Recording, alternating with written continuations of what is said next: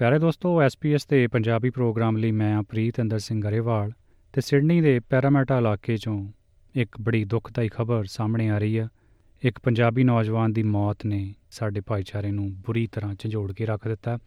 ਮ੍ਰਿਤਕ 45 ਸਾਲਾ ਪਰਮਿੰਦਰ ਸਿੰਘ ਸੀ, ਜੋ ਆਸਟ੍ਰੇਲੀਆ ਵਿਦਿਆਰਥੀ ਵੀਜ਼ੇ ਤੇ ਆਇਆ ਹੋਇਆ ਸੀ ਤੇ ਇਸ ਵੇਲੇ ਟੈਲੀਫੋਨ ਲਾਈਨ ਤੇ ਸਿਡਨੀ ਤੋਂ ਉਹਨਾਂ ਦੀ ਭੈਣ ਰੁਪਿੰਦਰ ਕੌਰ ਨੇ ਸਾਡੇ ਨਾਲ ਸਾਂਝ ਬਣਾਈ ਹੈ ਹਾਂਜੀ ਰੁਪਿੰਦਰ, ਸਤਿ ਸ਼੍ਰੀ ਅਕਾਲ। ਸਤਿ ਸ਼੍ਰੀ ਅਕਾਲ ਭਾਜੀ।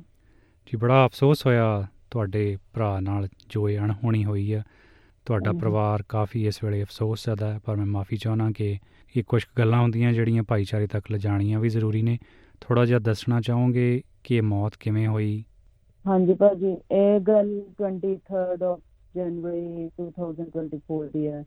ਮੇਰੇ ਬ੍ਰਦਰ ਪੀਟੀ ਦੇ ਐਗਜ਼ਾਮ ਦੀ ਤਿਆਰੀ ਕਰ ਰਹੇ ਸੀ ਤੇ ਐਵਰੀ ਡੇ ਉਹਨਾਂ ਨੇ ਐਨੂਅਲ ਲੀਵ ਤੇ ਸੀ 2 ਵੀਕਸ ਉਹਨਾਂ ਨੇ ਐਗਜ਼ਾਮ ਦੀ ਪ੍ਰੈਪਰੇਸ਼ਨ ਕਰ ਰਹੇ ਸੀ ਬਿਕੋਜ਼ ਐਗਜ਼ਾਮ ਦੇਣਾ ਸੀ ਉਹਨਾਂ ਨੇ ਆਲਰੇਡੀ ਡੇਟ ਲੈ ਚੁੱਕੇ ਸੀ ਉਹ। ਤੇ ਐਵਰੀ ਡੇ ਉਹ ਪੈਰਾਮੈਟਾ ਲਾਇਬ੍ਰੇਰੀ ਚ ਸਕੁਅਰ ਦੇ ਵਿੱਚ ਜਿਹੜੀ ਲਾਇਬ੍ਰੇਰੀ ਹੈ ਉੱਥੇ ਸੈਲਫ ਸਟੱਡੀ ਕਰਨ ਜਾਂਦੇ ਹੁੰਦੇ ਸੀ। ਤੇ ਸਵੇਰੇ ਉਹ 9 ਰੋਜ਼ਾਨਾ ਦੀ ਤਰ੍ਹਾਂ ਨਿਕਲੇ, ਅਹ ਤੇ ਆਪਣਾ ਲਾਇਬ੍ਰੇਰੀ ਗਏ ਤੇ ਉਸ ਤੋਂ ਬਾਅਦ ਉਹਨਾਂ ਦੀ ਜੋ ਰੂਟੀਨ ਸੀ, ਉਹ ਆਪਣਾ ਸਟੱਡੀ ਕੀਤੀ ਉਹਨਾਂ ਨੇ ਸਾਰਾ ਕੁਝ ਤੇ 3:30 ਤੇ ਇਹ ਸਾਰਾ ਹਾਦਸਾ ਵਾਪਰਿਆ ਤੇ ਇਹ ਹਾਦਸਾ ਚਰਚ ਸਟਰੀਟ ਤੇ ਫਿਟਸ ਵਿਲੀਅਮ ਸਟਰੀਟ ਦੇ ਵਿੱਚ ਤੇ ਕਾਰਨਰ ਦੋਨੇ ਸਟਰੀਟਸ ਦੇ ਵਿੱਚ ਐਕਚੁਅਲੀ ਹੋਇਆ ਤੇ ਮੇਰੇ ਬ੍ਰਦਰ ਆ ਰਹੇ ਸੀ ਤੇ ਉੱਥੇ ਸ਼ਾਪ ਹੁੰਦੀ ਸੀ, ਮੇਰੇ ਬ੍ਰਦਰ ਰੈਗੂਲਰ ਤੇ ਕਾਫੀ ਤੇ ਟੀ ਪੀਣ ਜਾਂਦੇ ਹੁੰਦੇ ਸੀਗੇ। ਤੇ ਮੇਰੇ ਬ੍ਰਦਰ ਉੱਥੇ ਗਏ। ਮੇਰਾ ਡੇ ਆਫ ਸੀ ਐਕਚੁਅਲੀ ਮੈਂ ਘਰੇ ਸੀ ਤੇ ਮੈਨੂੰ ਇਹ ਸਾਰੀ ਜਾਣਕਾਰੀ ਐਕਚੁਅਲੀ ਪੁਲਿਸ ਨੇ ਦਿੱਤੀ ਹੈ ਤੇ ਮੇਰੇ ਬ੍ਰਦਰ ਤਿੰਨ, ਸਾਢੇ ਤਿੰਨ ਦੇ ਵਿੱਚ ਉੱਥੇ ਗਏ। ਉੱਥੇ ਇੱਕ ਨੇਪਲੀਜ਼ ਲੜਕਾ ਕੰਮ ਕਰਦਾ ਸੀ ਤੇ ਉਹਨਾਂ ਦੇ ਲਾਈਕ ਐਜ਼ ਅ ਫਰੈਂਡ ਹੀ ਬਣ ਗਿਆ ਸੀ ਕਿ ਉਹ ਰੋਜ਼ਾਨਾ ਉੱਥੇ ਜਾਂਦੇ ਹੁੰਦੇ ਸੀ।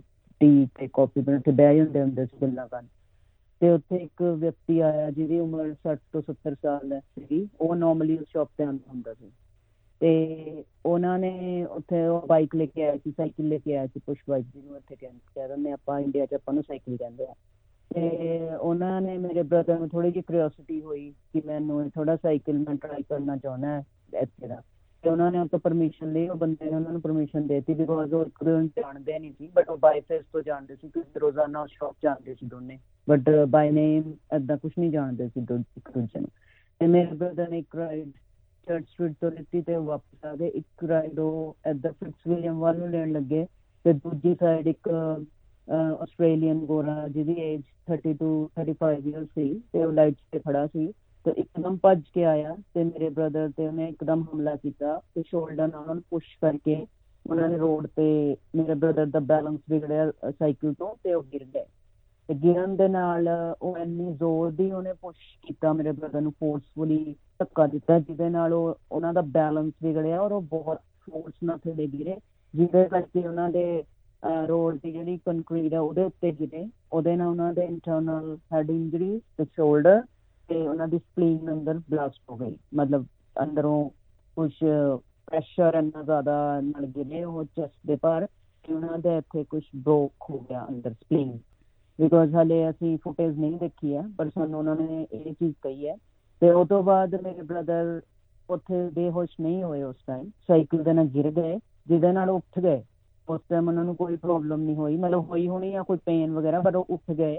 ਉੱਠਣ ਤੋਂ ਬਾਅਦ ਉਹ ਥੋੜੀ ਦੇਰ ਉਸ ਬੰਦੇ ਨਾਲ ਉਹਨੇ ਗੱਲ ਕੀਤੀ। ਉਹਨੇ ਉਹਨੇ ਦੱਸਿਆ ਮੇਰੇ ਬ੍ਰਦਰ ਨੇ, ਮੇਰੇ ਬ੍ਰਦਰ ਪਰਮਿੰਦਰ ਸਿੰਘ ਨੇ ਉਸ ਬੰਦੇ ਨੂੰ ਜਿਹਨੇ ਧੱਕਾ ਦਿੱਤਾ ਕਿ ਮੈਂ ਸਾਈਕਲ ਪਰਮਿਸ਼ਨ ਨਾਲ ਲਈ ਸੀ, ਉਹ ਬੰਦੇ ਨੇ ਮੈਨੂੰ ਪਰਮਿਸ਼ਨ ਦਿੱਤੀ ਤਾਂ ਮੈਂ ਸਿਰਫ ਚਲਾ ਰਿਹਾ ਸੀ। ਐਂਡ ਦੈਨ ਉਹ ਥਿਊਰੀ ਇਹ ਤਾਂ ਨਹੀਂ ਕਿ ਉਹ ਦੋਨੋਂ ਜਾਣਦੇ ਸੀ ਜਿਹੜਾ ਉਹ 70 ਸਾਲ ਦਾ ਸਾਈਕਲ ਜਿਹਦਾ ਸੀਗਾ ਤੇ ਇਹਨੂੰ ਬੰਦੇ ਨੂੰ ਇਹ ਤਾਂ ਨਹੀਂ ਲੱਗਿਆ ਕਿ ਤੇ ਸਾਈਕਲ ਚੋਰੀ ਕਰਕੇ ਲਿਜਾ ਰਹੇ ਕੁਝ ਇਦਾਂ ਦਾ ਹੋਇਆ ਹੋ ਸਕਦਾ?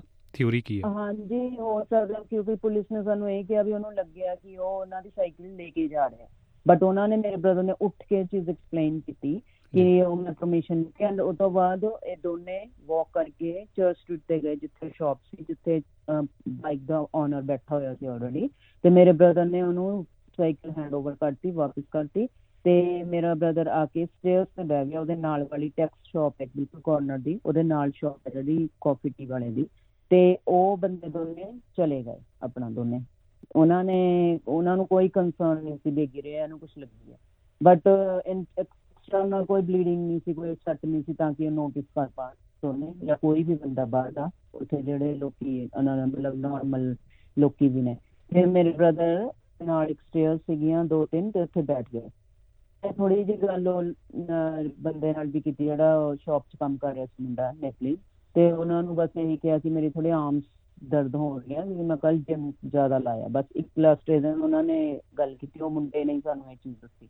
ਉਹ ਤੋਂ ਬਾਅਦ ਮੇਰੇ ਬ੍ਰਦਰ ਬੈਠ ਗਏ ਬੈਠਣ ਤੋਂ ਕੁਝ ਹੀ ਮਿੰਟਾਂ ਬਾਅਦ ਵਿਦਿਨ 3 ਟੂ 4 ਮਿੰਟਸ ਬਿਕੋਜ਼ ਉਹ ਮੁੰਡੇ ਨੇ ਸਾਨੂੰ ਇਹ ਚੀਜ਼ ਦੱਸੀ, ਜਦ ਅਸੀਂ ਪੁੱਛਤਾਛ ਕਰਨ ਗਏ ਨੈਕਸਟ ਡੇ ਉਹ ਕਹਿੰਦਾ ਵੀ ਲਾਈਕ ਉਹ ਡਿਜ਼ੀ ਫੀਲ ਹੋਣਾ ਸਟਾਰਟ ਹੋ ਗਿਆ ਇਹਨਾਂ ਦੀ ਅੱਖਾਂ ਬੰਦ ਹੋਣ ਲੱਗ ਗਈਆਂ। ਤੇ ਕਿਸੇ ਬੰਦੇ ਨੇ, ਉਹਨੇ ਪਲੀਜ਼ ਮੁੰਡੇ ਨੂੰ ਰੈਂਡਮਲੀ ਬੰਦੇ ਨੇ ਦੱਸਿਆ ਵੀ ਤੇਰੇ, ਤੇਰਾ ਫਰੈਂਡ ਸੋ ਰਿਹਾ ਸਟੇਅਰਸ ਤੇ ਉਹ ਨੀਂਦ ਆ ਰਹੀ ਹੈ। ਤੇ ਉਹ ਫਿਰ ਮੁੰਡਾ ਜਿਹੜਾ ਨੈਪਲਸ ਉੱਥੇ ਸ਼ਾਪ ਤੇ ਕੰਮ ਕਰਦਾ ਸੀ, ਉਹਨੇ ਮੇਰੇ ਬ੍ਰਦਰ ਨੂੰ ਬਾਹਰ, ਪਰਮਿੰਦਰ ਨੂੰ ਬਾਹਰ ਆ ਕੇ ਕਿਹਾ ਵੀ ਜੇ ਤੁਹਾਨੂੰ ਨੀਂਦ ਆ ਰਹੀ ਹੈ, ਤੁਸੀਂ ਘਰੇ ਜਾ ਕੇ ਸੋ ਜਾਓ। ਤੇ ਮੇਰਾ ਬ੍ਰਦਰ ਨੇ ਸਿਰਫ ਲਾਸਟ ਉਹਦੇ ਤਿੰਨ ਵਰਡ ਸੀ ਕਿ ਮੈਨੂੰ ਨੀਂਦ ਆ ਰਹੀ ਹੈ ਕਿ ਮੈਨੂੰ ਬਸ ਸੋਣਾ ਹੈ। ਲਾਈਕ ਹੀ ਸਾਡੇ ਨੇ ਹਿੰਦੀ ਕਿਉਂਕਿ ਮੁੰਡਾ ਨੇਪਲੀ ਸੀ ਤਾਂ ਹਿੰਦੀ ਬੋਲਦਾ ਸੀ। ਤੇ ਉਹ ਤੋਂ ਬਾਅਦ ਉਹ ਮੁੰਡਾ ਦਾ ਕਸਟਮਰ ਆ ਗਿਆ ਮੁੰਡਾ ਅੰਦਰ ਚਲੇ ਗਿਆ ਨੇਪਲੀ ਸੀਗਾ ਜਿਹੜਾ। ਤੇ ਇਹ ਮੇਰਾ ਬ੍ਰਦਰ ਆਈ ਡੋਨਟ ਨੋ ਕਿ ਕਿਦਾਂ ਉਹ ਕੋਲੈਪਸ ਕਰ ਗਿਆ। ਕੋਲੈਪਸ ਕਰ ਗਿਆ ਅੱਗੇ ਨੂੰ ਤੇ ਉੱਥੇ ਇੱਕ ਲੇਡੀ ਜਾ ਰਹੀ ਸੀ ਰੋਡ ਤੇ। ਉਹਨੇ ਐਮਰਜੈਂਸੀ ਕਾਲ ਕੀਤੀ ਐਂਬੂਲੈਂਸ ਬੁਲਾਈ 410 ਤੇ। ਤੇ 420 ਤੇ ਐਂਬੂਲੈਂਸ ਆ ਗਈ। ਤੇ ਉਹ ਤੋਂ ਬਾਅਦ ਹੁਣ ਇਹ ਚੀਜ਼ ਹਲੇ ਕਲੀਅਰ ਨਹੀਂ ਹੋਈ ਕਿ ਪੁਲਿਸ ਆਲਰੇਡੀ ਐਂਬੂਲੈਂਸ ਤੋਂ ਪਹਿਲਾਂ ਹੀ ਸੀ ਕਿ ਪੁਲਿਸ ਉਹ ਤੋਂ ਬਾਅਦ ਆਈ ਹੈ ਐਂਬੂਲੈਂਸ ਇਹ ਚੀਜ਼ ਹਲੇ ਸਾਨੂੰ ਨਹੀਂ ਕਿਉਂਕਿ ਹਲੇ ਪੁਲਿਸ ਨਾਲ ਸਾਡਾ ਕੋਈ ਇੰਨਾ ਹੈ ਨਹੀਂ ਹੈ ਕੰਟੈਕਟ ਪੁਲਿਸ ਸਾਨੂੰ ਸਿਰਫ ਉਹ ਚੀਜ਼ ਦੱਸੀ ਉਹਨਾਂ ਨੇ ਲਾਸਟ ਕੀ ਐਸੀ ਫੁਟੇਜ ਸਾਡੇ ਕੋਲ ਹੈ, ਅਸੀਂ ਇਹ ਦੇਖਿਆ। ਤੇ ਉਹਨਾਂ ਨੇ ਜੋ ਹਸਪੀਟਲ ਚ ਫਿਰ ਉਹ ਤੋਂ ਬਾਅਦ ਸੌਰੀ ਮੇਰਾ ਬ੍ਰਦਰ ਉਹਨਾਂ ਨੇ ਸਿਕਿਆ ਦਿੱਤਾ ਜਾਂ ਕੁਝ ਦਿੱਤਾ ਐਂਡ ਐਂਬੂਲੈਂਸ ਜਾਂਦੇ ਹੋਏ ਇਹ ਵੀ ਸਾਨੂੰ ਹਲੇ ਗੱਲ ਨਹੀਂ ਕਲੀਅਰ ਕਿ ਮੇਰੇ ਬ੍ਰਦਰ ਦੇ ਅੰਤਿਮ ਸਾਹ ਜਿਹੜੇ ਨੇ ਉਹ ਸਟੇਟ ਤੇ ਨਿਕਲੇ ਜਾਂ ਐਂਬੂਲੈਂਸ ਨਿਕਲੇ ਬਟ ਹਸਪੀਟਲ ਨਹੀਂ ਨਿਕਲੇ। ਉਹਨਾਂ ਨੇ ਜਾਣ ਤੋਂ ਪਹਿਲਾਂ ਪਹਿਲਾਂ ਹੀ ਉਹਨਾਂ ਦੀ ਡੈਥ ਹੋ ਚੁੱਕੀ ਸੀ ਮੇਰੇ ਬ੍ਰਦਰ ਦੀ। ਜੀ ਤੇ ਤੁਹਾਨੂੰ ਕਿਤੇ ਇਹ ਤਾਂ ਨਹੀਂ ਲੱਗਦਾ ਕਿ ਤੁਹਾਡਾ ਭਰਾ ਪਹਿਲਾਂ ਤੋਂ ਥੋੜਾ ਬਹੁਤ ਬਿਮਾਰ ਸੀ ਜਾਂ ਕੋਈ ਬਿਮਾਰੀ ਦੀ ਹਾਲਤ ਵਿੱਚ ਇਹ ਚੀਜ਼ ਟ੍ਰਿਗਰ ਹੋਈ ਜਦੋਂ ਇੱਕ ਤਰ੍ਹਾਂ ਨਾਲ ਜਦੋਂ ਉਹਦੇ ਤੇ ਹਮਲਾ ਕਹਿੰਦੇ ਹੋ ਤੁਸੀਂ ਜਾਂ ਉਹਨੂੰ ਧੱਕਾ ਮਾਰਿਆ, ਜਦੋਂ ਥੱਲੇ ਡਿੱਗੇ ਨਹੀਂ ਨਹੀਂ, ਬਿਲਕੁਲ ਵੀ ਨਹੀਂ। ਮੇਰੇ ਬ੍ਰਦਰ ਬਿਲਕੁਲ ਤੰਦਰੁਸਤ ਸੀਗੇ। ਉਹ 5 ਦਿਨ ਜੌਬ ਕਰਦੇ ਸੀਗੇ। ਉਹ ਬਹੁਤ ਐਕਟਿਵ ਸੀਗੇ। ਕਦੇ ਉਹਨਾਂ ਨੇ ਇਵਨ ਸਿਕ ਕਾਲ ਵੀ ਨਹੀਂ ਕੀਤੀ ਕੰਮ ਤੇ। ਇਵਨ ਸਾਡੇ ਮੈਨੇਜਰ ਜੋ ਵੀ ਜਿੱਥੇ ਉਹ ਬੁਲਵਰ ਜੌਬ ਕਰਦੇ ਸੀ ਤੇ ਸਾਡੇ ਮੈਨੇਜਰਸ ਨੇ ਵੀ ਇੱਕ ਕੁਐਸਚਨ ਇਨਡਾਇਰੈਕਟਲੀ ਪੁੱਟ ਕੀਤਾ ਗਵਰਨਮੈਂਟ ਤੋਂ ਕਿ ਜੇ ਗਵਰਨਮੈਂਟ ਤੋਂ ਪੁਲਿਸ ਤੋਂ ਕਿ ਉਹਨਾਂ ਨੂੰ ਜੇ ਕੁਝ ਵੀ ਇਦਾਂ ਦਾ ਸ਼ੱਕ ਲੱਗ ਜਾਵੇ ਮੇਰੇ ਬ੍ਰਦਰ ਨੂੰ ਕੁਝ ਪ੍ਰੀਵੀਅਸ ਹੈਲਥ ਪ੍ਰੋਬਲਮ ਸੀ ਉਹ ਸਾਡੇ ਨਾਲ ਆ ਕੇ ਕੰਟੈਕਟ ਕਰਨ ਕਿਉਂਕਿ ਪਰਮਿੰਦਰ 5 ਦਿਨ ਜੌਬ ਕਰਦਾ ਉੱਥੇ ਤੇ ਉਹ ਆਪਣਾ ਅੱਧੇ ਨੂੰ ਜ਼ਿਆਦਾ ਦਿਨ ਦਾ ਟਾਈਮ ਉਹ ਬੁਲਵਰ 'ਚ ਸਪੈਂਡ ਕਰਦਾ ਸੀ ਜਿਵੇਂ ਆਪਾਂ ਨਾਰਮਲ ਆਪਣਾ ਜਿਵੇਂ ਆਪਣਾ ਜੌਬ ਤੇ ਸਾਰਾ ਦਿਨ ਆਪਣਾ ਲੰਘ ਜਾਂਦਾ ਤੇ ਆਪਾਂ ਜ਼ਿਆਦਾ ਜੌਬ ਤੇ ਰਹਿੰਦੇ ਆਪਣਾ ਟਾਈਮ ਉੱਥੇ ਲੰਘਦਾ ਘਰ ਨਾਲੋਂ ਤੇ ਉਹਨਾਂ ਨੂੰ ਸਾਡੇ ਮੈਨੇਜਰਸ ਨੇ ਵੀ ਕਿਹਾ ਵੀ ਸਾਨੂੰ ਆ ਕੇ ਜੋ ਵੀ ਪੁੱਛਣਾ ਪੁਲਿਸ ਪੁੱਛ ਸਕਦੀ ਉਹਨਾਂ ਦੀ ਹੈਲਪ ਵਾਸਤੇ ਜਿਵੇਂ ਤਸਵੀਰਾਂ ਵੇਖੀਆਂ ਵੈਸੇ ਉਹ ਇਦਾਂ ਲੱਗਦਾ ਜਿਵੇਂ ਜਿਮ ਵਗੈਰਾ ਵੀ ਜਾਂਦੇ ਲੱਗਦੇ ਨੇ। ਹਾਂਜੀ ਉਹ ਬਹੁਤ ਹੈਲਦੀ ਸੀ ਉਹਨਾਂ ਨੂੰ ਕੋਈ ਇਸ਼ੂਜ਼ ਨਹੀਂ ਸੀ ਇਦਾਂ ਦੇ ਤੇ ਕੋਈ ਸੀਰੀਅਸ ਇਦਾਂ ਕੋਈ ਨਹੀਂ ਸੀ ਜੋ ਆਪਾਂ ਇਸ ਚੀਜ਼ ਨਾਲ ਰਿਲੇਟ ਕਰ ਸਕੀਏ। ਪੈਰਾਮੈਟਾ ਚ ਉਸ ਥਾਂ ਤੇ ਜਿੱਥੇ ਉਹਨਾਂ ਦੀ ਮੌਤ ਹੋਈ ਆ ਇੱਕ ਕੈਂਡਲ ਲਾਈਟ ਵਿਜਲ ਵੀ ਰੱਖਿਆ ਗਿਆ ਸੀ ਤੇ ਭਾਈਚਾਰੇ ਦੇ ਕੁਝ ਲੋਕ ਇਕੱਠੇ ਹੋਏ ਸੀ। ਇਸ ਸਿਲਸਿਲੇ 'ਚ ਪੁਲਿਸ ਤੋਂ ਪ੍ਰਸ਼ਾਸਨ ਤੋਂ ਸਰਕਾਰ ਤੋਂ ਕੋਈ ਅਪੀਲ ਕੀਤੀ ਜਾ ਰਹੀ ਹੈ ਜਸਟਿਸ ਫॉर ਪਰਮਿੰਦਰ ਸਿੰਘ? ਉਹਦੇ ਬਾਰੇ ਕੀ ਕਹਿਣਾ ਚਾਹੋਗੇ? ਹਾਂਜੀ ਇਹ ਸਾਡਾ ਮਤਲਬ ਜਿਹੜਾ ਭਾਈਚਾਰਾ ਉਹਨਾਂ ਨੇ ਸਾਡੀ ਇਸ ਦੌਰਾਨ ਅੱਜ 17 ਦਿਨ ਹੋ ਚੁੱਕੇ ਨੇ ਇਸ ਦੌਰਾਨ ਸਾਡੀ ਬਹੁਤ ਮਦਦ ਕੀਤੀ ਸਾਡੇ ਪਰਿਵਾਰ ਦੀ ਤੇ ਉਹਨਾਂ ਨੇ ਹੀ ਇਹ ਕੈਂਡਲ ਜਿਹੜਾ ਵਿਜ਼ੂ ਸੀ ਆਰਗੇਨਾਈਜ਼ ਕੀਤਾ ਬਹੁਤ ਫਾਊਂਡੇਸ਼ਨ ਬਹੁਤ ਲੋਕੀ ਬਹੁਤ ਮਤਲਬ ਆਪਣੇ ਭਾਈਚਾਰੇ ਦੇ ਲੋਕ ਅੱਗੇ ਆਏ ਤੇ ਉਹਨਾਂ ਨੇ ਸਾਡੀ ਹੈਲਪ ਕੀਤੀ ਤੇ ਉਹਨਾਂ ਨੇ ਹੀ ਇੱਕ ਫਾਊਂਡੇਸ਼ਨ ਨੇ ਹੀ ਤੇ ਉਹਨਾਂ ਨੇ ਇਹ ਆਰਗੇਨਾਈਜ਼ ਕੀਤਾ ਤਾਂ ਕਿ ਜ਼ਿਆਦਾ ਤੋਂ ਜ਼ਿਆਦਾ ਅਸੀਂ ਲੋਕਾਂ ਤੱਕ ਇਹ ਖਬਰ ਪਹੁੰਚਾ ਸਕੀਏ ਕਿਉਂਕਿ ਪੁਲਿਸ ਵੱਲੋਂ ਐਨਐਸਡਬਲਯੂ ਪੁਲਿਸ ਵੱਲੋਂ ਕਿਤੇ ਮੀਡੀਆ ਤੇ ਕੋਈ ਖਬਰ ਨਹੀਂ, ਕਿਤੇ ਨਿਊਜ਼ਪੇਪਰ 'ਚ ਕੋਈ ਖਬਰ ਨਹੀਂ, ਅੱਜ ਆਲਰੇਡੀ 17 ਤੋਂ 18 ਦਿਨ ਹੋ ਚੁੱਕੇ ਨੇ ਤੇ ਸਾਨੂੰ ਇਹ ਚੀਜ਼ ਦਾ ਬੜਾ ਹੀ ਅਸੀਂ ਅਸੀਂ ਸਾਡੀ ਸਾਰੀ ਫੈਮਿਲੀ ਮੇਰੇ ਫਾਦਰ ਮੇਰੀ ਸਿਸਟਰ ਤੇ ਮੈਂ ਕਿ ਇਹ ਚੀਜ਼ ਐਡੀ ਵੱਡੀ ਕਿਸੇ ਦੀ ਮੌਤ ਹੋ ਚੁੱਕੀ ਹੈ ਆਸਟ੍ਰੇਲੀਆ ਦੇ ਵਿੱਚ ਇੱਕ ਵਿਦਿਆਰਥੀ ਦੀ। ਤੇ ਇਹ ਖਬਰ ਹਲੇ ਤੱਕ ਬਾਹਰ ਕਿਉਂ ਨਹੀਂ ਆਈ ਹੈ? ਉਹਨਾਂ ਦਾ ਫਿਊਨਰਲ ਵੀ ਸੀ। ਹਾਂਜੀ ਉਹਨਾਂ ਦਾ ਫਿਊਨਰਲ ਕੱਲ 5 ਫਰਵਰੀ ਨੂੰ ਆ ਫਿਊਨਰਲ ਅਸੀਂ ਇੱਥੇ ਕੀਤਾ ਆਪਣਾ 7 ਹਿਲਸ ਹਾਂਜੀ ਉੱਥੇ ਉਹਨਾਂ ਦਾ ਫਿਊਨਰਲ ਰੱਖਿਆ ਗਿਆ ਤੇ ਉਹਨਾਂ ਦਾ ਫਿਰ ਉਸ ਤੋਂ ਬਾਅਦ ਸੰਸਕਾਰ ਉਹਨਾਂ ਦਾ ਫਾਸਲ ਬੁੱਕ ਵਿੱਚ ਕੀਤਾ ਗਿਆ। ਥੋੜਾ ਜਿਹਾ ਆਪਣੇ ਪਰਿਵਾਰ ਬਾਰੇ ਦੱਸਣਾ ਚਾਹੋਗੇ? ਮੇਰਾ ਖਿਆਲ ਕੱਲਾ ਭਰਾ ਸੀ ਉਹ। ਤੇ ਤੁਹਾਡੀਆਂ ਤੁਸੀਂ ਦੋ ਭੈਣਾਂ? ਅਸੀਂ ਦੋ ਸਿਸਟਰਸ ਮੈਂ ਸਿਡਨੀ ਰਹਿੰਦੀ ਆ ਅਸੀਂ 2008 ਵਿੱਚ ਆਈ ਸੀ ਤੇ ਸਿਸਟਰ ਉਹ ਮੈਲਬਨ ਰਹਿੰਦੇ ਨੇ ਅਹ, ਉਹ ਤੇ ਉਹਨਾਂ ਦੇ ਹਸਬੰਡ ਤੇ ਬੱਚੇ ਉਹਨਾਂ ਦੀ ਫੈਮਿਲੀ ਮੈਲਬਨ ਵਿੱਚ ਰਹਿੰਦੇ ਆ ਅਸੀਂ ਦੋਨੇ ਸਿਸਟਰ 2008 ਵਿੱਚ ਆਈਆਂ ਸੀ ਤੇ ਮੇਰਾ ਬ੍ਰਦਰ ਇੰਡੀਆ ਹੀ ਸੀਗਾ ਤੇ ਮੇਰੇ ਮਦਰ ਨੇ ਉਹ 2021 ਚ ਹਲੇ ਐਕਸਪਾਇਰ ਹੋਏ ਨੇ ਉਹ ਪੂਰੇ ਹੋ ਚੁੱਕੇ ਨੇ ਤੇ ਮੇਰੇ ਫਾਦਰ ਇਕੱਲੇ ਹੀ ਇੰਡੀਆ ਰਹਿੰਦੇ ਸੀ ਅਸੀਂ ਪੰਜਾਬ ਚ ਮੋਹਾਲੀ ਦੇ ਰਹਿਣ ਵਾਲੇ ਆ ਤੇ ਮੇਰੇ ਫਾਦਰ ਉੱਥੇ ਇਕੱਲੇ ਰਹਿੰਦੇ ਸੀ ਤੇ ਮੇਰਾ ਬ੍ਰਦਰ 2019 ਵਿੱਚ ਇੱਥੇ ਆਇਆ ਸੀ ਵਿਦਿਆਰਥੀ ਵੀਜ਼ੇ ਤੇ ਤੇ ਉਹ ਮੇਰੇ ਨਾਲ ਹੀ ਸ਼ੁਰੂ ਤੋਂ ਰਹਿ ਰਹੇ ਨੇ ਸਿਡਨੀ ਚ ਸਾਢੇ ਚਾਰ ਸਾਲ ਤੋਂ ਪਿਛਲੇ। ਤੇ ਇੰਡੀਅਨ ਹਾਈ ਕਮਿਸ਼ਨ ਨੂੰ ਇਸ ਸਿਲਸਿਲੇ 'ਚ ਕੋਈ ਖਬਰ ਹੈ? ਉਹਨਾਂ ਨੇ ਤੁਹਾਡੀ ਕੋਈ ਮਦਦ ਕੀਤੀ ਹੋਵੇ ਜਾਂ ਪੁਲਿਸ ਨੂੰ ਪੁੱਛਿਆ ਹੋਵੇ ਕਿ ਭਾਈ ਤੁਹਾਡੀ ਤਫਤੀਸ਼ ਕਿਸ ਪੱਧਰ ਤੱਕ ਪਹੁੰਚੀ? ਤੁਹਾਡੇ ਪਰਿਵਾਰ ਨਾਲ ਹੈ ਉਹਨਾਂ ਦਾ ਕੋਈ ਰਾਬਤਾ? ਨਹੀਂ ਭਾਜੀ ਸਾਡਾ ਕਿਸੇ ਨਾਲ ਕੋਈ ਰਾਬਤਾ ਨਹੀਂ ਹੈ। ਜਿੰਨੀਆਂ ਵੀ ਜਿੰਨੇ ਵੀ ਸਾਡੇ ਨਾਲ ਬੰਦੇ ਅੱਜ ਜੁੜੇ ਹੋਏ ਨੇ ਇਸ ਅ, ਪੂਰੇ ਆਪਣੇ ਭਾਈਚਾਰੇ ਦੇ ਉਹ ਸਾਨੂੰ ਹੀ ਇਹ ਚੀਜ਼ ਨੂੰ ਦੱਸਣਾ ਪੈ ਰਿਹਾ ਕਿਉਂਕਿ ਬਿਆਰ ਇਹ ਗਵਰਨਮੈਂਟ ਨੇ ਪੁਲਿਸ ਨੇ ਕਿਸੇ ਨੇ ਵੀ ਇਹ ਚੀਜ਼ ਨਾਲ ਐਕਸਪੋਜ਼ ਕੀਤੀ ਨਹੀਂ ਹੈ। ਕਿਉਂਕਿ ਅੰਟਿਲ ਅਨਲੈਸ ਇਹ ਚੀਜ਼ ਐਕਸਪੋਜ਼ ਨਹੀਂ ਹੋਏਗੀ ਕਿਸੇ ਨੂੰ ਕੁਝ ਖਬਰ ਹੀ ਨਹੀਂ ਹੋਏਗੀ ਤੇ ਸਾਨੂੰ ਕਿਸੇ ਤੋਂ ਇਹ ਜਿੰਨੇ ਵੀ ਆਪਣੇ ਗਵਰਨਮੈਂਟ ਸਪੋਰਟ ਹੋਣੀ ਚਾਹੀਦੀ ਹੈ, ਸਾਨੂੰ ਕੋਈ ਨਹੀਂ ਮਿਲ ਰਹੀ ਹੈ। ਜਿੰਨੀ ਸਪੋਰਟ ਮਿਲ ਰਹੀ ਹੈ ਸਾਨੂੰ ਸਿਰਫ ਆਪਣੇ ਹੀ ਭਾਈਚਾਰੇ ਤੋਂ ਸਪੋਰਟ ਮਿਲੀ ਹੈ ਹੁਣ ਤੱਕ।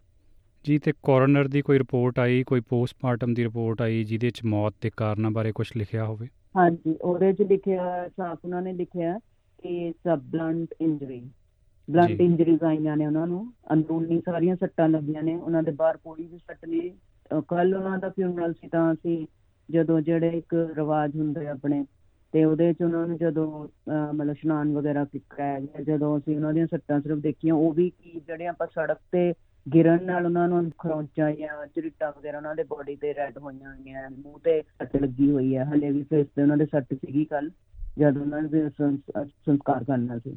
ਜੀ ਤੇ ਭਾਈਚਾਰੇ 'ਚੋਂ ਕਿਸੇ ਨੇ ਕੋਈ ਇਮਦਾਦ ਕੀਤੀ ਹੋਵੇ ਕੋਈ ਮਦਦ ਕੀਤੀ ਹੋਵੇ ਕਿਸੇ ਕਿਸਮ ਦੀ?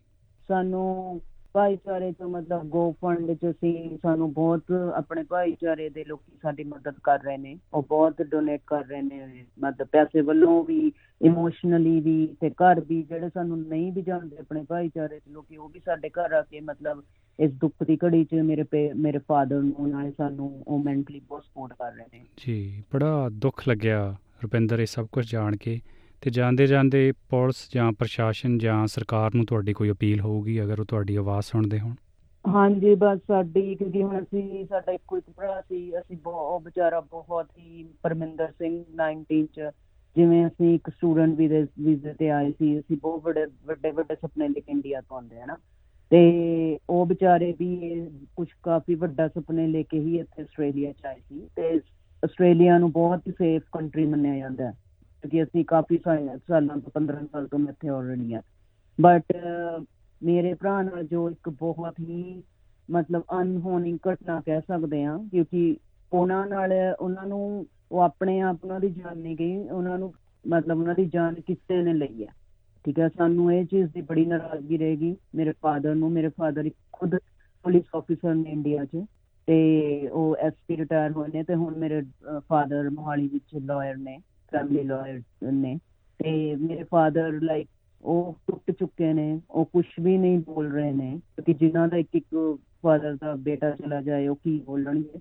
ਉਹਨਾਂ ਨੂੰ ਸਾਰੇ ਲਾਅ ਪਤਾ ਹੈ ਬਟ ਆਸਟ੍ਰੇਲੀਆ ਦੇ ਲਾਅ ਬਿਲਕੁਲ ਡਿਫਰੈਂਟ ਉਹ ਕੁਝ ਕਰ ਨਹੀਂ ਸਕਦੇ, ਉਹ ਬਾਰ ਬਾਰ ਇਹੀ ਕਹਿੰਦੇ ਆ ਵੀ ਮੈਂ ਕੁਝ ਨਹੀਂ ਕਰ ਸਕਦਾ, ਮੇਰੇ ਮੈਂ ਨਾ ਕੁਆਲੀਫਾਈਡ ਹੋ ਕੇ ਇੰਡੀਆ ਮੈਂ ਸਾਰਾ ਕੁਝ ਕਰ ਸਕਦਾ ਸੀ ਬਟ ਇੱਥੇ ਦੀ ਗਵਰਨਮੈਂਟ ਨਾਲ ਮੇਰੇ ਮੇਰੇ ਫਾਦਰ ਨੇ ਜਿਹੜੇ ਸ਼੍ਰੀ ਪ੍ਰੇਮ ਸਿੰਘ ਨੇ ਉਹ ਬਿਲਕੁਲ ਵੀ happy ਨਹੀਂ ਹੈ ਬਿਲਕੁਲ ਸੈਟੀਸਫਾਈਡ ਨਹੀਂ ਹੈ। ਕਿਉਂਕਿ ਆਲਰੇਡੀ ਅੱਜ 17 ਤੋਂ 18 ਦਿਨ ਹੋ ਚੁੱਕੇ ਆ।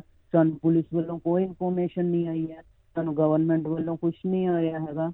ਤੇ ਸਾਨ, ਅਸੀਂ ਬਹੁਤ ਹੀ ਜ਼ਿਆਦਾ ਮਤਲਬ ਡਿਸਪਾਇੰਟ ਹੋਏ ਆ ਇਸ ਚੀਜ਼ ਨਾਲ।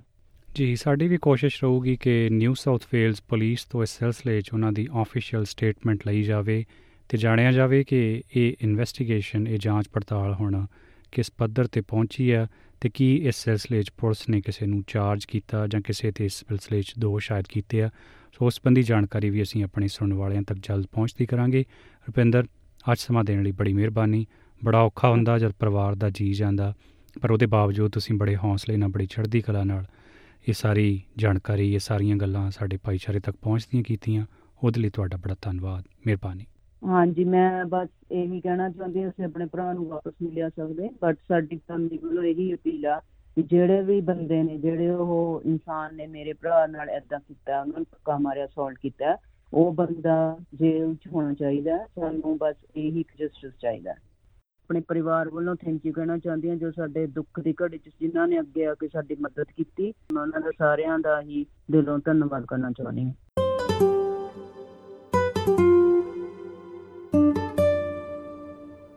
ਇਸ ਦੌਰਾਨ ਐਸਪੀਐਸ ਪੰਜਾਬੀ ਨੇ ਨਿਊ ਸਾਊਥ ਵੇਲਜ਼ ਪੁਲਿਸ ਤੋਂ ਇਸ ਘਟਨਾ ਸੰਬੰਧੀ ਹੋਰ ਜਾਣਕਾਰੀ ਮੰਗੀ ਹੈ। ਪੁਲਿਸ ਨੇ ਇਸ ਮੌਤ ਦੀ ਪੁਸ਼ਟੀ ਕਰਦਿਆਂ ਦੱਸਿਆ ਹੈ ਕਿ ਉਹ ਇਸ ਘਟਨਾ ਦੀ ਜਾਂਚ ਕਰ ਰਹੇ ਨੇ। ਪੁਲਿਸ ਬੁਲਾਰੇ ਨੇ ਕਿਹਾ 23 ਜਨਵਰੀ 2024 ਮੰਗਲਵਾਰ ਸ਼ਾਮ ਨੂੰ 4 ਵਜੇ, ਇੱਕ ਵਿਅਕਤੀ ਦੇ ਬੇਹੋਸ਼ ਹੋਣ ਦੀ ਰਿਪੋਰਟ ਤੋਂ ਬਾਅਦ ਐਮਰਜੈਂਸੀ ਸੇਵਾਵਾਂ ਨੂੰ ਚਰਚ ਸਟਰੀਟ, ਪੈਰਾਮੈਟਾ 'ਚ ਬੁਲਾਇਆ ਗਿਆ ਸੀ।